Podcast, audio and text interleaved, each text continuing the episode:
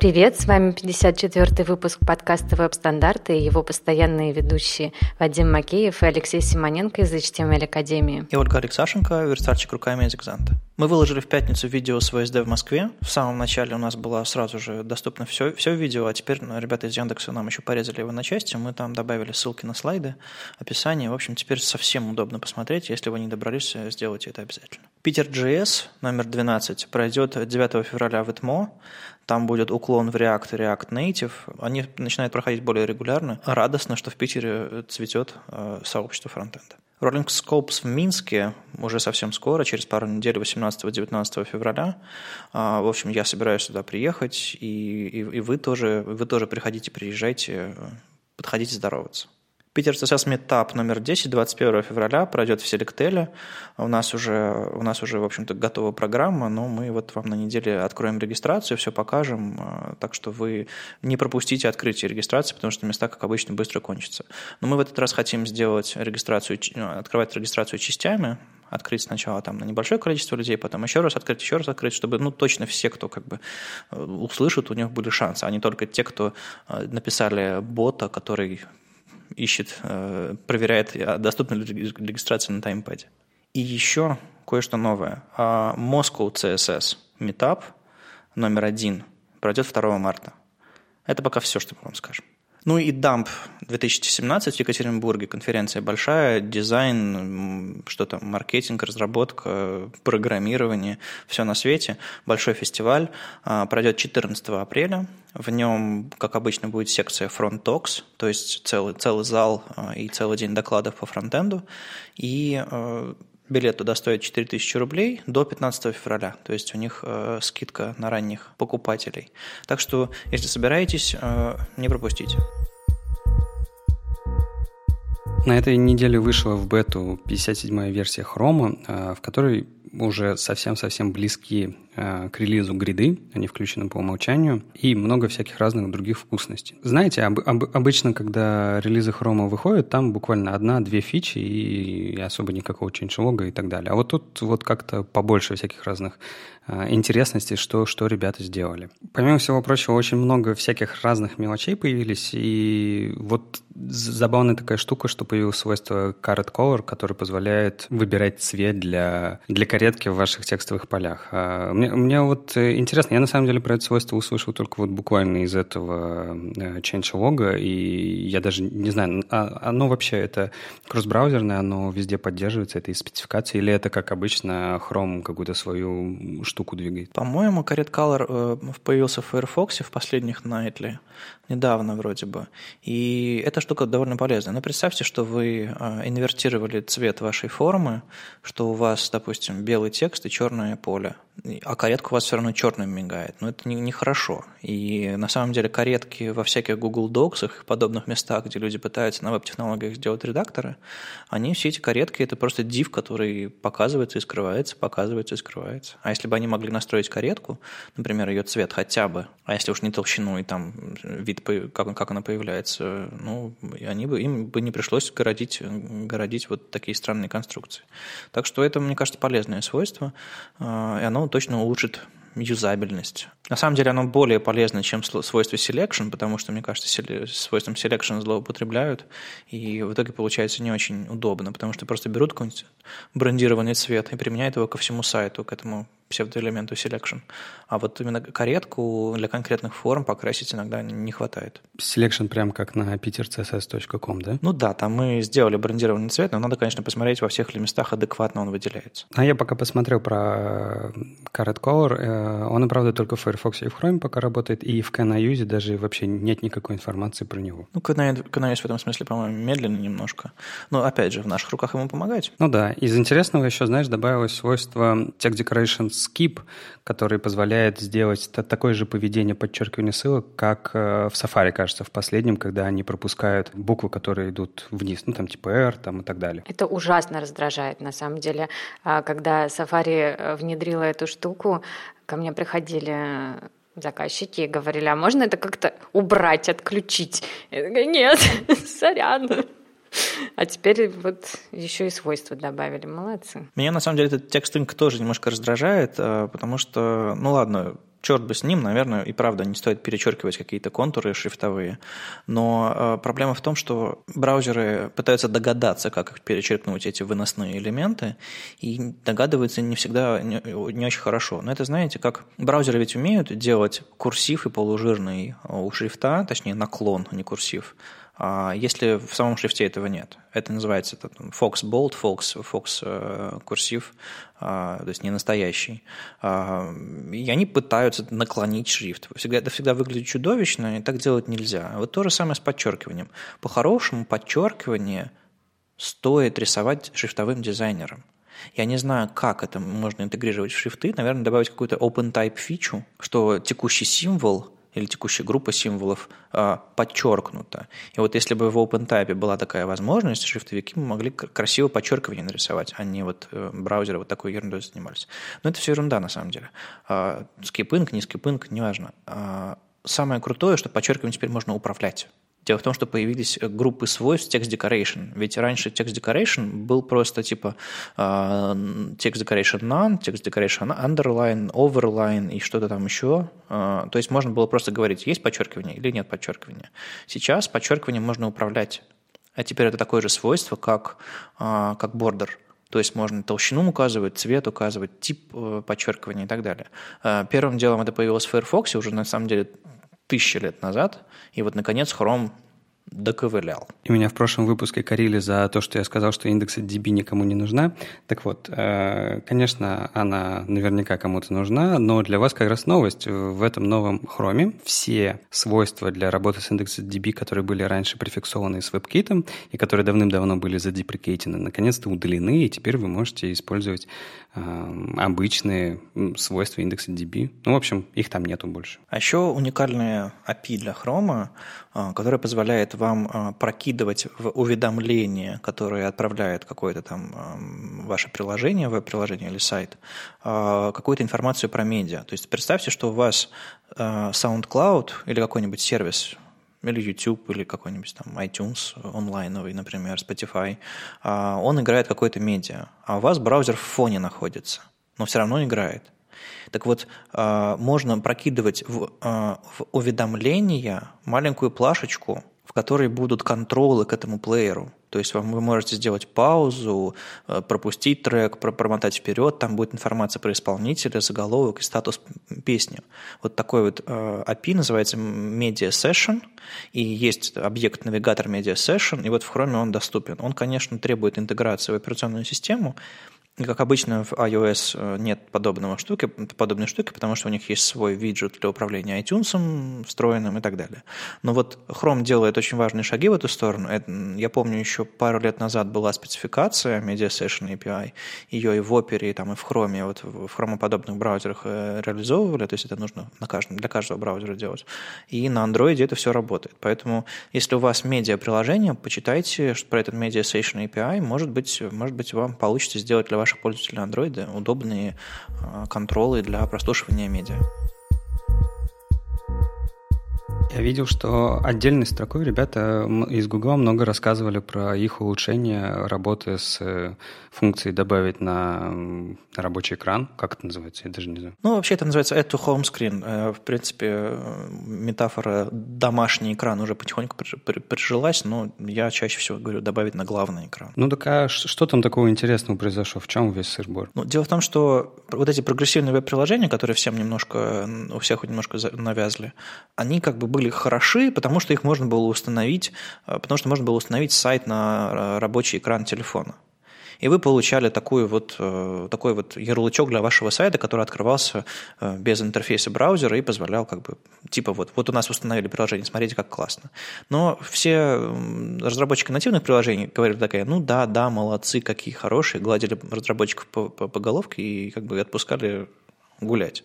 Сейчас Следующий шаг развития прогрессивных веб-приложений – теперь они по-настоящему устанавливаются в систему. Сейчас можно включить, в, то есть это не включено по умолчанию, но это уже большой шаг. Сейчас можно включить в настройках а, Chrome для Android Enable Improved Add to Home Screen, настроечку во флагах, разрешить установку из неизвестных источников а, приложений, ну, только для тестирования. Не забудьте ее отключить, потому что это может привести к странным э, историям.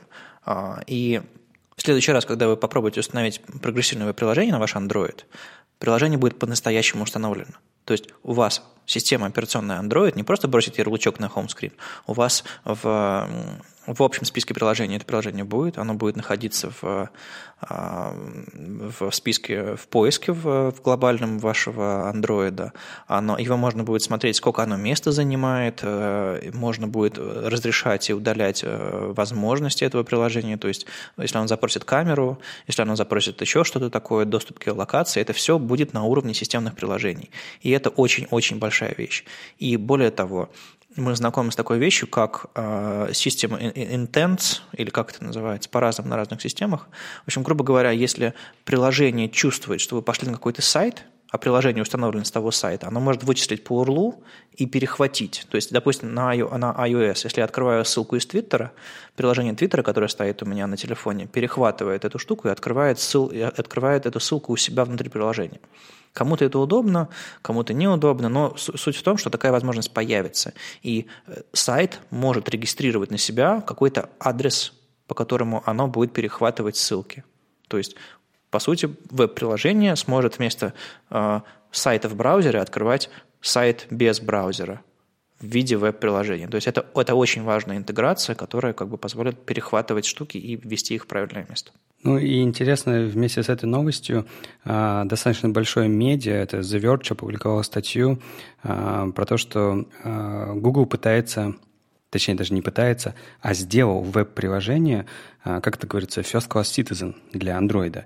И тут Достаточно интересно, потому что раньше такие вещи в таких больших медиа, которые, ну, в целом обо всем, а, такие мелкие вещи про них никогда не говорили, и, видимо, ребята это как-то зацепило, и они увидели в этом какое-то, ну, какое-то большое дело. И, ну, интересно, статья, конечно, такая чисто медийная, потому что там ребята сравнили, например, эти веб-приложения, которые делает Google, с первыми начинаниями веб-приложений, которые появились еще на iPhone в 2007 году. Э, это сравнение достаточно забавное было. Они, конечно, там уточняют, что с тех пор э, веб-приложения сильно развились, но имеется в виду, они делают параллель, э, как это, параллель, то есть они считают, что это те же самые веб-приложения, хотя Google очень сильно от этого отстраняется, они именно специально это называют это PVA, чтобы не было какой-то, ну, исторической линии развития этого всего. Хотя по факту это ведь так. По факту это ведь те же самые штуки, которые просто, которым просто обвесили новым функционалом, и вот теперь они выглядят как PWA. Нет. Тогда это было... Зачем вообще сделали эту ерунду с установкой приложений на iOS? Когда выпустили первый iPhone, на него нельзя было, для него нельзя было писать приложение. Все, что для первого iPhone сделали, это удобный тачскрин, э, нормальный, нормальный экран, возможность там, управлять жестами что-то и хороший браузер. Это, по сути, браузер был э, главной платформой и единственной платформой, доступной для внешних разработчиков, чтобы что-то отобразить на экране айфона. И ребята такие почесали голову и подумали, черт, люди ведь будут хотят писать приложение, у нас еще там это э, никто даже не пытался писать нормальный SDK, давайте-ка мы отдадим им браузер и скажем, что типа делайте ваше приложение там.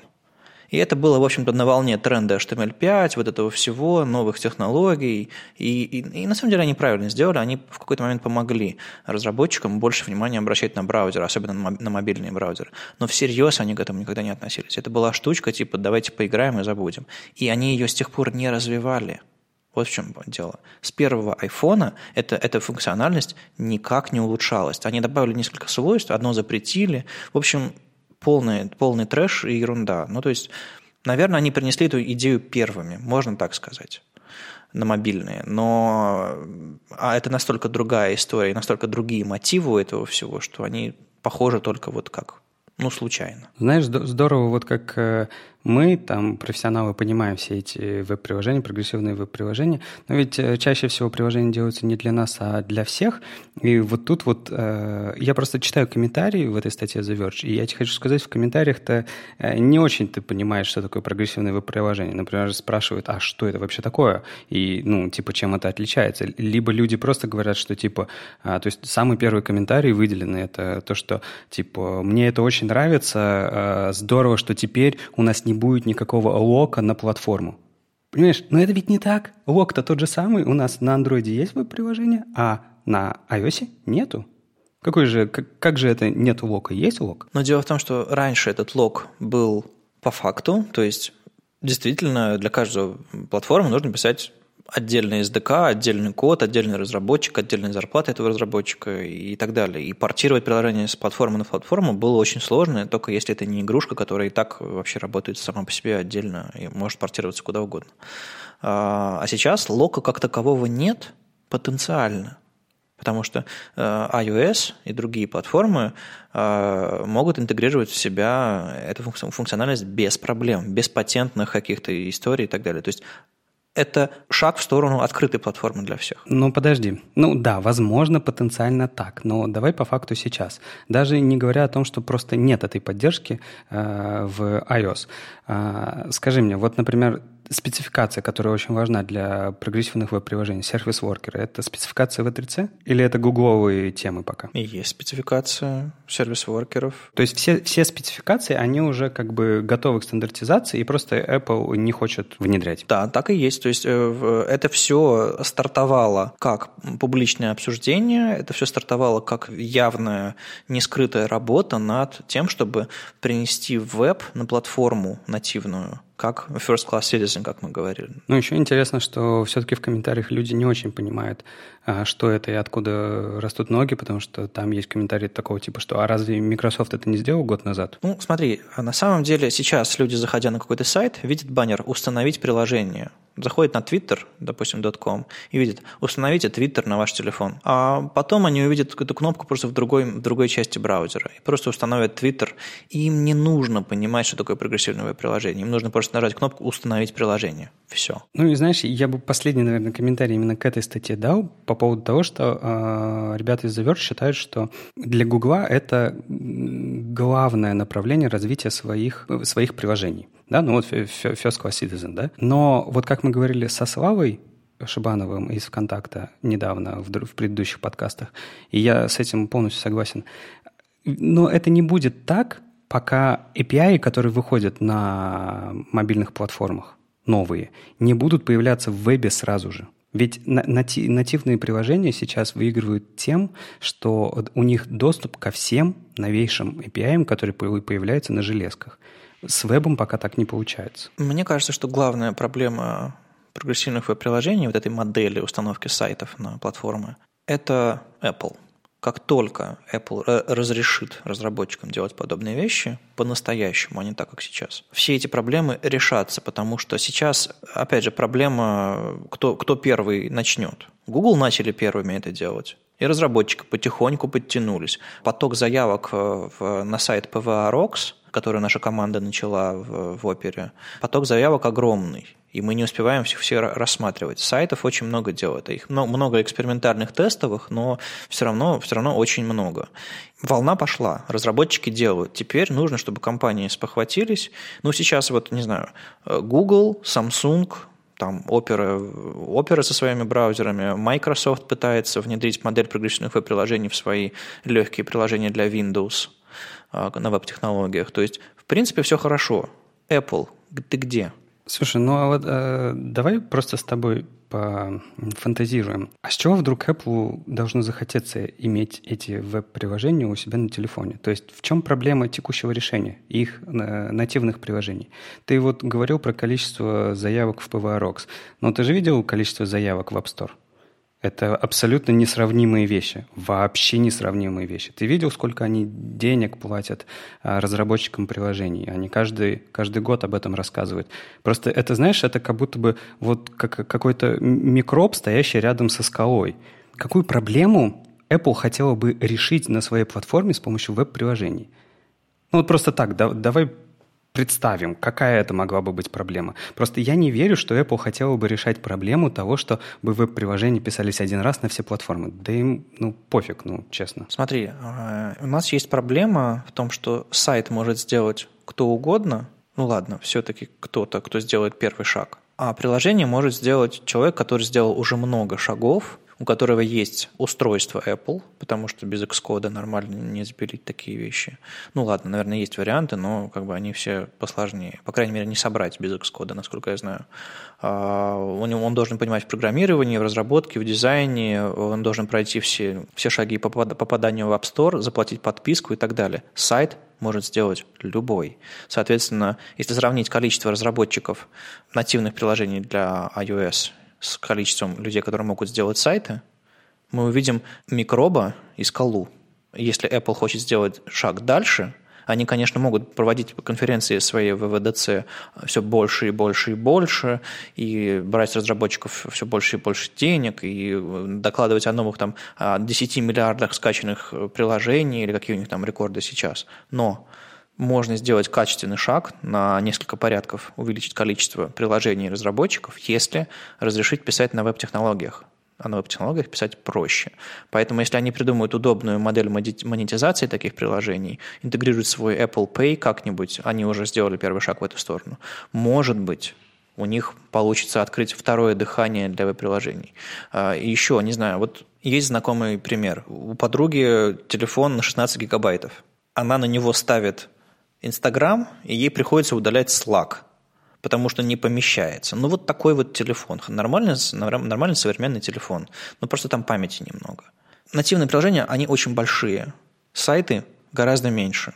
Есть энное количество проблем, которые можно решить, опустив веб-технологии как First Class Citizen на платформу.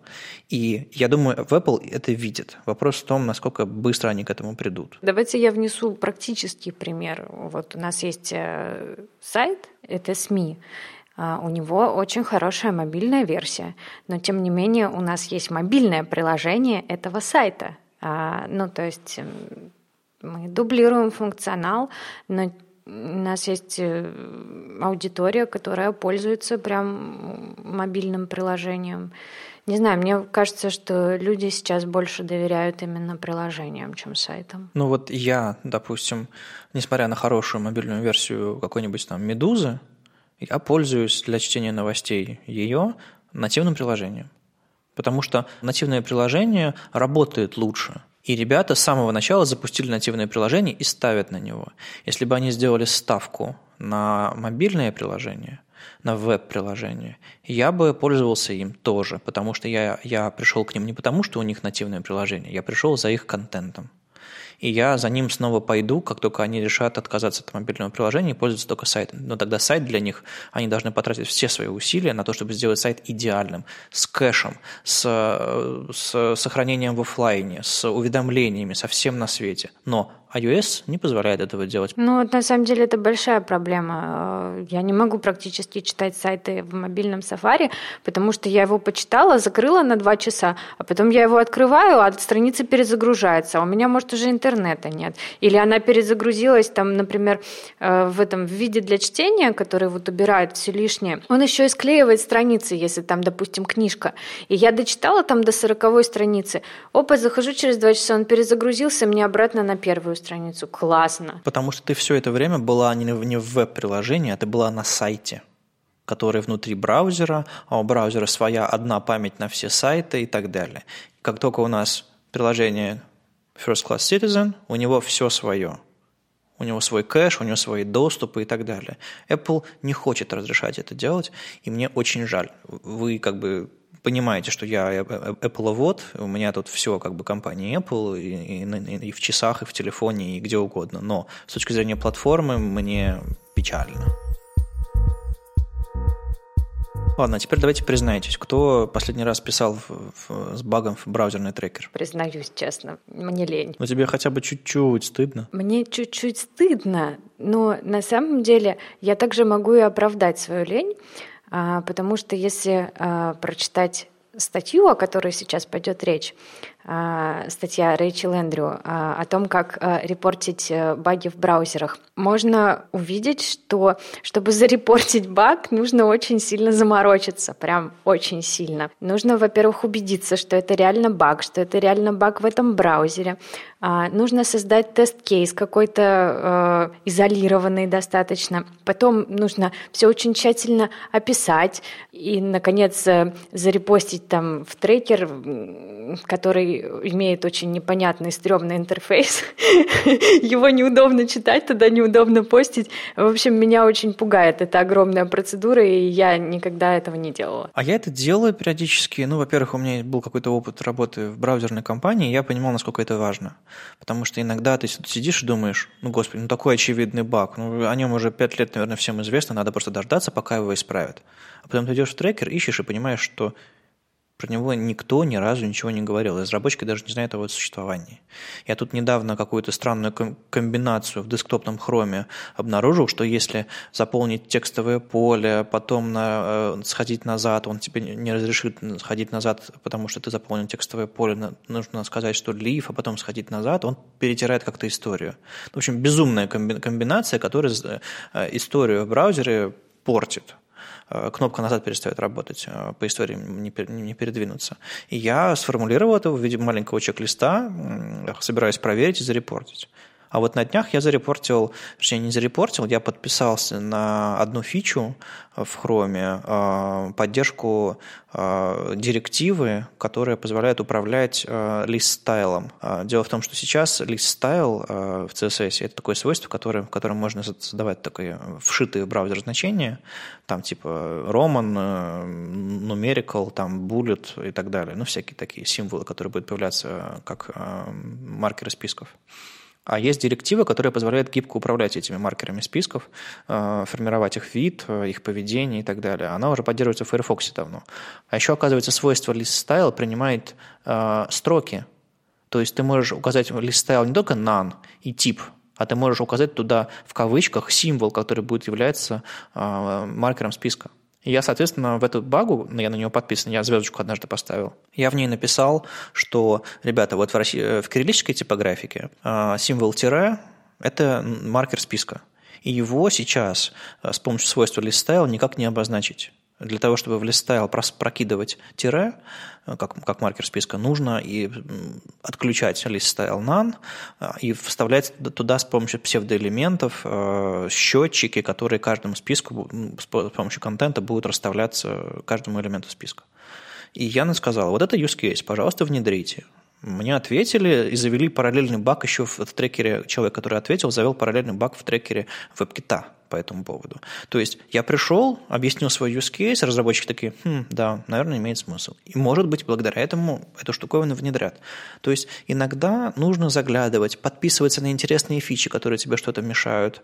На самом деле, просто авторизоваться своим гугловским аккаунтом, да поставить звездочку и так далее. Или на самом деле э, фичи, которые в Edge внедряются, они на самом деле внедряются по количеству голосов. Я видел, как, как, как всякие там Сару Свайдан, э, Ли Веру и прочие, они э, своим авторитетом призывают людей, они голосуют, и фича выходит раньше, чем она могла бы выйти, если бы на нее никто не обратил внимания. То есть участие в трекерах или, по крайней мере, попытка или какое-нибудь знакомство с этими трекерами базовое, мне кажется, вам как разработчику и нам как отрасли полезно. И Рэчел сделал большую работу и объяснила, как это сделать. Эта инструкция выглядит сложной потому, что там очень подробно все расписано. Но мне кажется, шаги должны быть знакомы любому разработчику. Как выделить баг? Даже если вы не собираетесь репортить баг, вам все равно нужно, нужно э, суметь его выделить, чтобы его можно было поправить, отдать тестировщику, э, отдать там другому разработчику, если это его код. Ну, то есть мы регулярно этим занимаемся. То есть вот эту часть легко сделать. А, ну, проверить спецификацию, да, мало разработчиков э, туда залазят. Э, ну, вот самая, наверное, сложная штука тут be nice в самом конце. Типа, будьте вежливы. Потому что сейчас большинство разработчиков на веб-технологиях, они очень агрессивно относятся к браузерам, как будто вот это, вот это их враги. То есть мы сделали верстку, а вы неправильно ее показываете. Ну-ка, исправьте баг. Будьте добры с людьми. Ну, я согласна, что надо соблюдать какую-то гражданскую сознательность и э, репортить баги, улучшать окружающую среду, в том числе и браузеры. Ну, прям тяжеловато. Так что, если вы этого не делаете, эм, ну, это не стыдно. И еще был э, в прошлом году доклад э, Виталика Зюзина, он как раз тоже в Академии работает. Он тоже сделал такой обзорный доклад, как вообще находить баги и куда их писать. Такой тоже более-менее Э, последовательной инструкции, что и как делать. Там тоже и про трекеры, и про э, что стоит писать, что не стоит писать, как писать и так далее. В принципе, об этом э, периодически говорят. Я помню, Виталик даже завел себе правило, что он каждую пятницу, если у него накопились какие-то непонятки в том коде, который он делает, он пытается их засобмитить. А, и, в принципе, по-моему, этим правилом до сих пор пользуются. Но я хочу сказать про себя. Мне больше всего, а, конечно, нравится, ну вот просто как разработчику. Я думаю, что большинству разработчиков а, именно такой способ нравится. Это когда есть человек все-таки, которому живой которого можно написать. Потому что я помню, последний баг, который я репортил в браузере, это был баг, который я репортил, репортил в тебя, Вадим. Ну, естественно, когда есть э, живой интерфейс человеческий в, в трекер, естественно, проще. И многие этим пользуются, в Твиттер пишут каким-то знакомым разработчикам из браузеров, и иногда это работает. Но если вы сами сможете хотя бы зарегистрировать себе аккаунт и сможете и будете знать, куда ходить, это, конечно, всем будет проще, потому что когда вы работаете в браузерной компании, на вас сыпятся тонны багов, и их еще нужно воспроизвести, врубиться и так далее. То есть э, рук, конечно, не хватает. Мы какое-то время уже говорим про кастомные свойства или CSS-переменные, кому как больше нравится. Но мне больше нравится первое, потому что это немножко ближе к их сути. Говорили в контексте CSS, ну там CSS можно оформлять и все такое, использовать по-разному. Тут вот вышла статья Флоренса Вершельда, как он оформляет свои SVG-иконки а, через CSS-переменные, и он давным-давно хотел на самом деле подключать иконки внешним образом, ну то есть через SRC какой-нибудь, и каким как-то управлять ими. И рассказал свою историю о том, что ну вот не получается, и приходится иконки встраивать. И тут вот, собственно, CSS-переменные э, помогают управлять цветами. Ну, то есть мы, мы сейчас как будто бы можем э, оформить SVG-иконки, просто записав их там fill, stroke, еще что-то такое.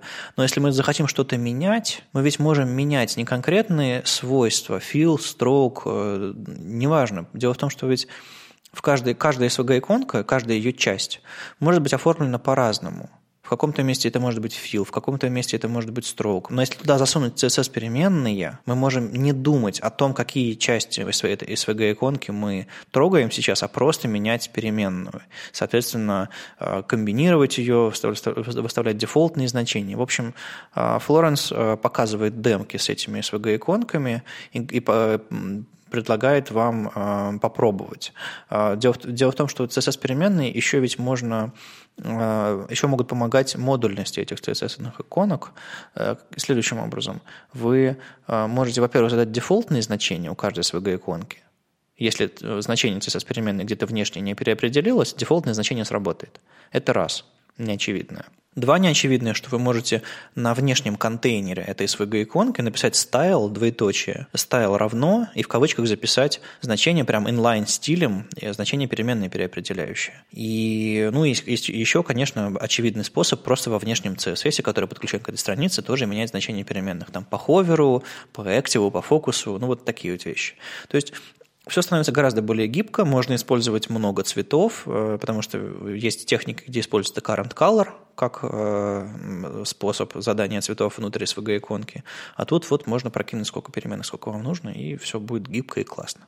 Минус этого всего только то, что пока Edge в Windows Insider, э, они поддерживают CSS-переменные, но я проверил, они не поддерживают CSS-переменные внутри SVG. И, видимо, им, им нужно как-то прокинуть, но я думаю, в итоге все это сработает. Мне эта статья, на самом деле, показалась немножко заявлением капитана очевидности, потому что она в большей степени а, о том, чтобы использовать вообще CSS-переменные. То есть если используешь их, ты знаешь, что их можно применять везде, и в том числе как бы и с SVG-иконками. Ну, на самом деле, э, как такой метод э, работы с SVG-иконками, да, она может быть полезна. Просто мне кажется, что э, большинство людей все еще отделяют SVG от э, CSS и HTML, что это какая-то отдельная фигня, и кажется, что это картинка, и до сих пор не ко всем пришло понимание, что это, это нормальный кусочек разметки, с которым можно работать так же, как и с разметкой. И такие примеры, ну, а чем они плохие? Ну да, может быть, они капитанские, но зато ты лишний раз э, удостоверяешься в том, что CSS, SVG, HTML – мощные штуки, они очень хорошо и сильно связаны. Даже когда выходят какие-то новые вещи, типа э, этих кастомных переменных, они работают везде. Но есть еще одна капитанская статья про свойства RGBA, которому сто лет в обед, вернее, функцию RGBA, которому сто лет, сто лет в обед, и она позволяет заниматься тем, что я называю комбинаторикой. Это когда вы не думаете тем, что видите – не, не думайте плоской картинкой, глядя на макет, а начинаете думать таким, знаете, трехмерным видом, когда у вас картинка раздвигается на слои, и сбоку так получается, так разделяется на части. Вот на самом деле каждый верстальщик должен, мне кажется, вот таким образом видеть макет. Когда вы понимаете, что э, в каких-то местах вы можете использовать не конкретный цвет, который вы выбрали пипеткой э, из, из фотошопа, а какой-то уровень прозрачности какого-то базового цвета и комбинировать все, и в итоге м, использовать, допустим, какой-нибудь current color как переменную, которая давным-давно во всех браузерах работает. Но, в общем, я веду к тому, что создание тем на RGBA а, – это тоже вроде бы капитанская вещь, но верстальщик, который освоит вот, это вот, вот эту идею, мне кажется, они будут делать гораздо более гибкий и интересный интерфейс. Это все, собственно, к чему? А, на Frontender Magazine вышел перевод э, статьи Ахмада Шадида, называется «Сила цветовой CSS-функции RGBA». Ну, это на самом деле тоже такой вот э, сборник э, методов, а, даже более больше, по-моему, дизайнерских, чем как бы верстальщических, о том, как можно там комбинировать, да, и подбирать цвета при помощи функции RGBA. Ну, Кому-то может пригодиться. Забавно, что статья вышла на CSS Tricks. Э, вроде как ребята постят э, более-менее свежие вещи. Но мне кажется, что все попались на ловушку, которая была в первых двух абзацах. Дело в том, что статья шикарно начинается. Она начинается с того, что а, автор рассказывает о том, а, как будет здорово жить, когда мы получим функцию Color Mode из новой спецификации четвертого уровня работы с цветами, как мы сможем с помощью нее там делать просто магию. Но пока она не работает, давайте посмотрим на старую изъезженную функцию RGBA, которую уже все давным-давно знают. То есть знаешь, такие, возможно, даже ребята прочитали только первый абзац, такие, ну окей, мы опубликуем, вот у тебя какие-то картинки красивые и так далее, давайте. А там вообще, ну, как бы банально, но, тем не менее, тоже хорошо все-таки э, новичков-то в профессии появляется с каждым разом все больше и больше, и им-то все те вещи, которые мы давным-давно знаем, им-то нужно узнать откуда-то. И не все не все хорошие старые статьи можно сейчас найти. Поэтому, видимо, есть вот такое вот место, есть такой, видимо, какой-то, я не знаю, социальный заказ на, а, на то, чтобы еще раз э, рассказать какие-то банальные вещи, но там, может быть, как-то другим языком. Есть другая небанальная, на мой взгляд, вещь – это Flexbox. А, дело в том, что а, Оля тут нас во время э, чтения сценария сказала Flexbox, пф, да все же знают давно, что это такое. Что там говорить, какие-то справочники выпускают, статьи пишут. Бери да верстай, да? А, да, ну мы, по моему мнению, мы продолжаем идти по списку капитана очевидности. Я, на самом деле, правда, немножко удивилась, что у нас в этом сценарии аж э, две статьи э, про Flexbox. А, потому что такой вот был всю осень э, хайп вокруг грида, что я думала, что Flexbox уже как бы, ну все, он устарел, все уже про него все знают. Да и я сама, в общем-то, уже э, ну, довольно долгое время смотрю в старенькую, достаточно опубликованную в ноябре 2016 года статью типа такой вот полный э, гайд э, по Flexbox Криса Койера. А, где описано вообще все-все-все, что ты можешь как бы и должен знать про Flexbox.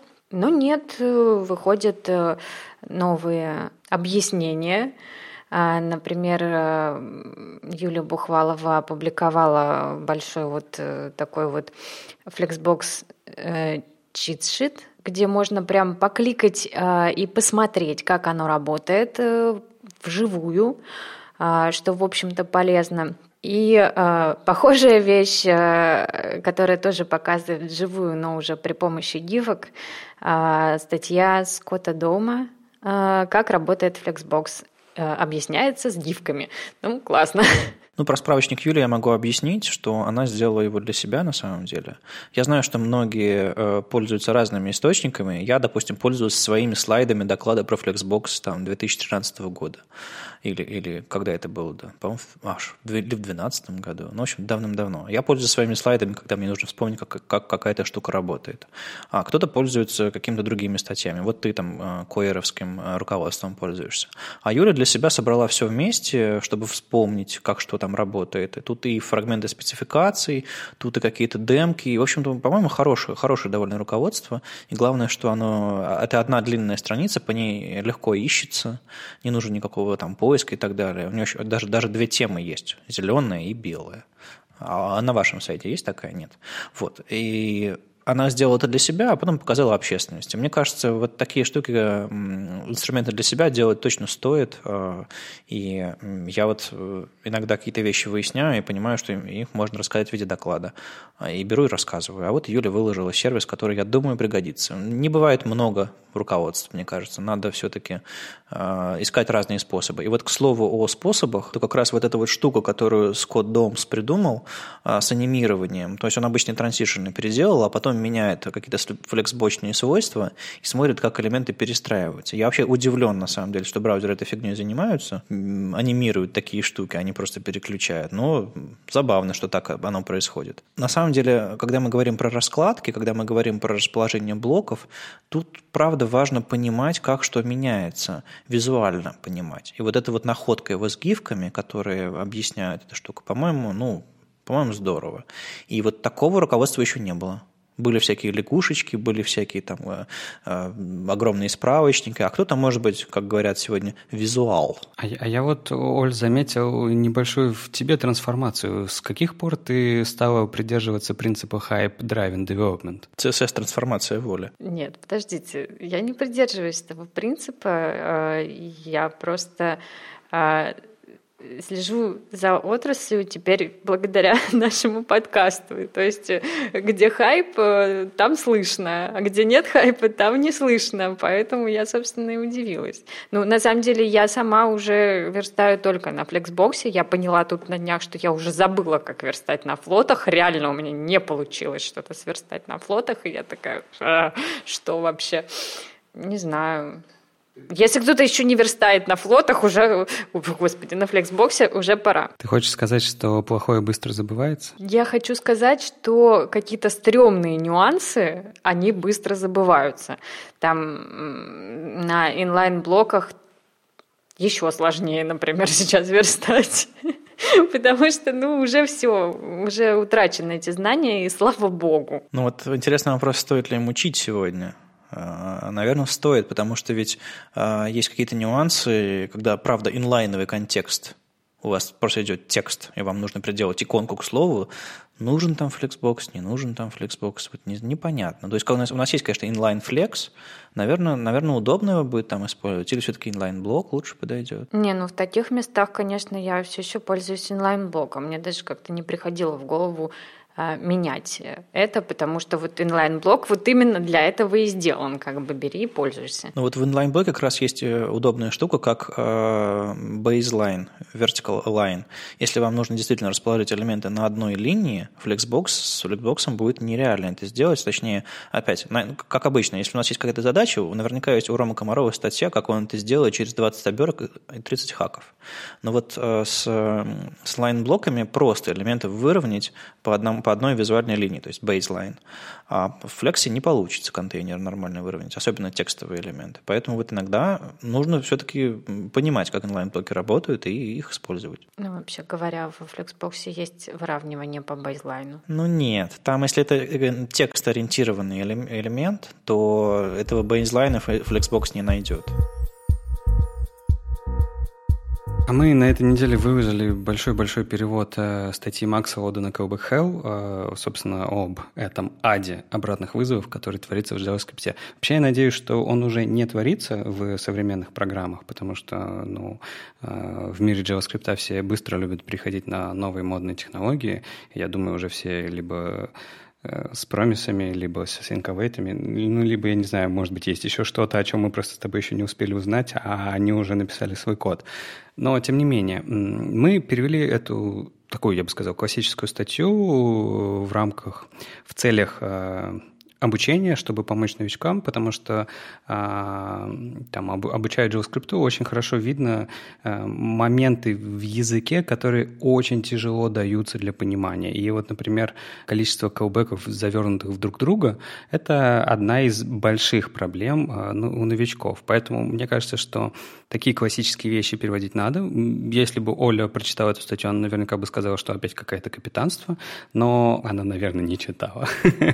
На самом деле нет, там все слишком сложно. Я заглянула туда и с криком выскочила. JavaScript прям трудно. Ну, в общем-то, здесь э, хорошие примеры, э, как этот ад выглядит, как его, какие есть способы выходить из него э, обычными способами, не какими-то промисами или async И, разумеется, э, в конце э, были предложены еще варианты э, уже современные, это что есть промисы, генераторы, асинхронные функции, и вот это вот все то, что как бы ждет новичков в будущем. Но я хочу немножко рассказать про кухню этого всего перевода. Дело в том, что это не просто статья, это целый сайт, где есть оригинальный сайт callbackhell.com, по-моему, а это callbackhell.ru. А, и э, мы просто форкнули этот сайт, перевели его и выложили на отдельном домене. И если вам вдруг захочется заглянуть в исходник этого сайта, то, пожалуйста, посмотрите, как он сделан, и не делайте так. Дело в том, что внутри сайта э, набран Markdown, Markdown в HTML внутри, который JavaScript на лету конвертируется в в HTML. И это привело к тому, что в переводе, допустим, нельзя использовать в Markdown теги, завернутые в бэктики. Тогда скрипт ломается почему-то. То есть э, угловые скобочки нельзя засовывать. Э, но это пол полбеды. Это как бы просто мертвый текст для доступности, если вдруг там JavaScript не исполняется каким-то образом. В общем, это очень странная штуковина. Процессинг прямо в браузере на лету.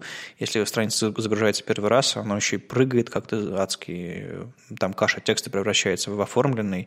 Ну, в общем, эм, мы, конечно, полностью скопировали этот сайт и опубликовали его, но сами так не делайте, пожалуйста.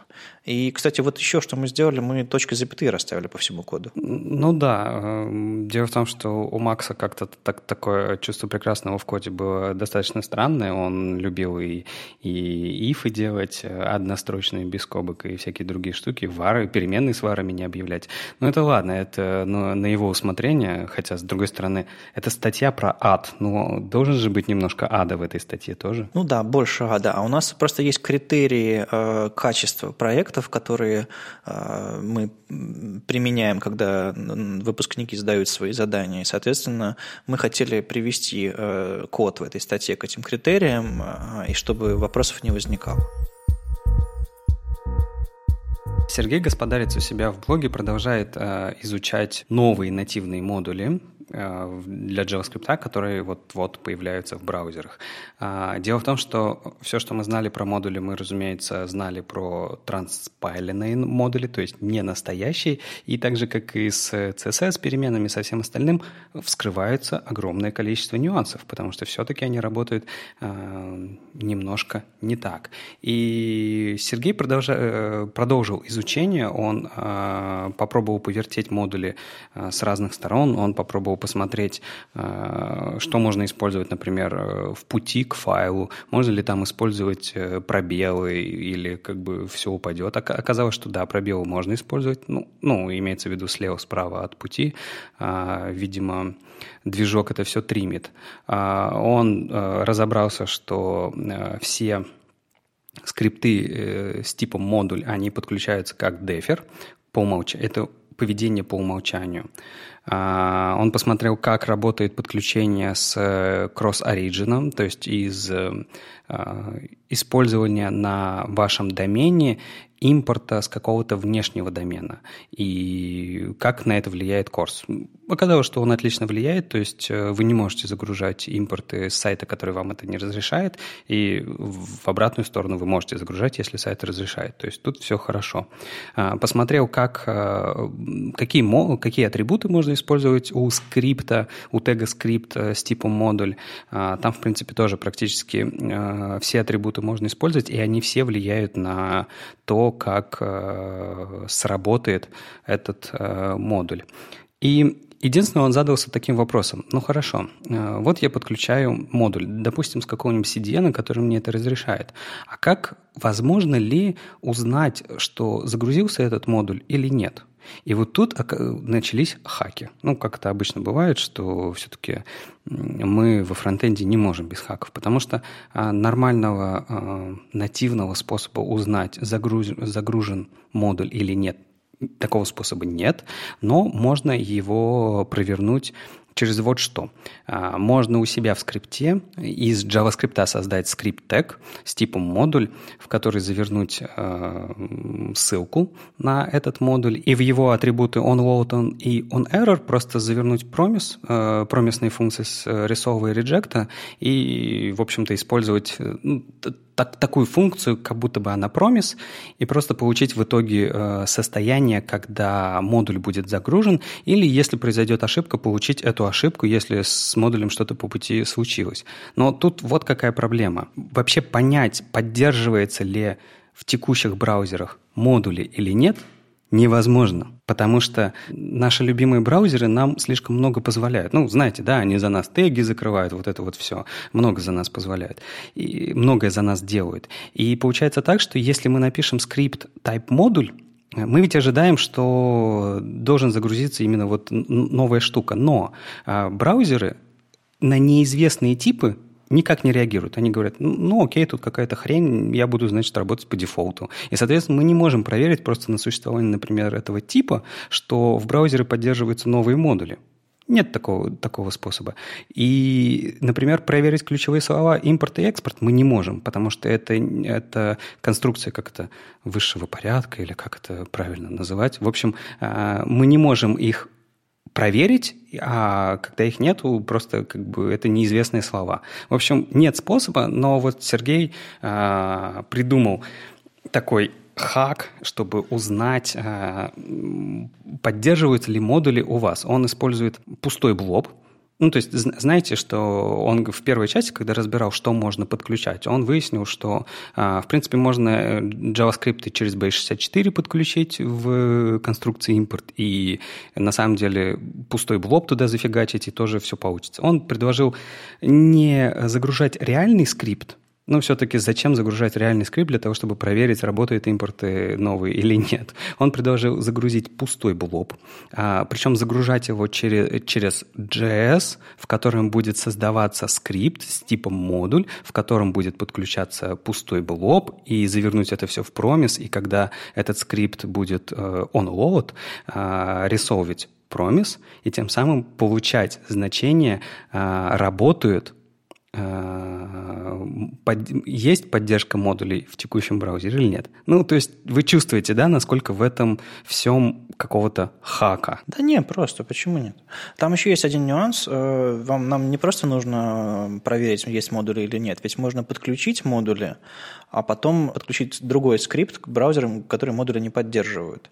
И вот есть предложение э, типа no модуль, как типа no script тега, и вы можете собрать два типа ваших скриптов, одни с использованием модулей нативных, а другое, видимо, для старых браузеров, и подключить два разных скрипта. В первом случае исполнится type модуль, а во втором случае исполнится type no модуль, а браузер, который поддерживается, no модуль не подключит. Ну, то есть два, два варианта. Поскольку мы и так собираем JavaScript в современных там сайтах, приложениях, то, в общем-то, мне кажется, проще сделать так, чем определять, поддерживается модуль или не поддерживает. Ну, еще он выяснил несколько особенностей особенностей о природе модулей – это то, что все модули, они синглтон, они используют паттерн синглтон, то есть сколько бы раз вы их не импортили на сайт, они на самом деле импортятся один раз. И э, еще один момент – это то, что неважно, в каком месте вы использовали конструкцию импорт, ну, разумеется, на верхнем уровне вашего кода, то есть ни в каких блоках, э, ни в, чем ни в каких условиях, ни в чем-то таком, а, то используется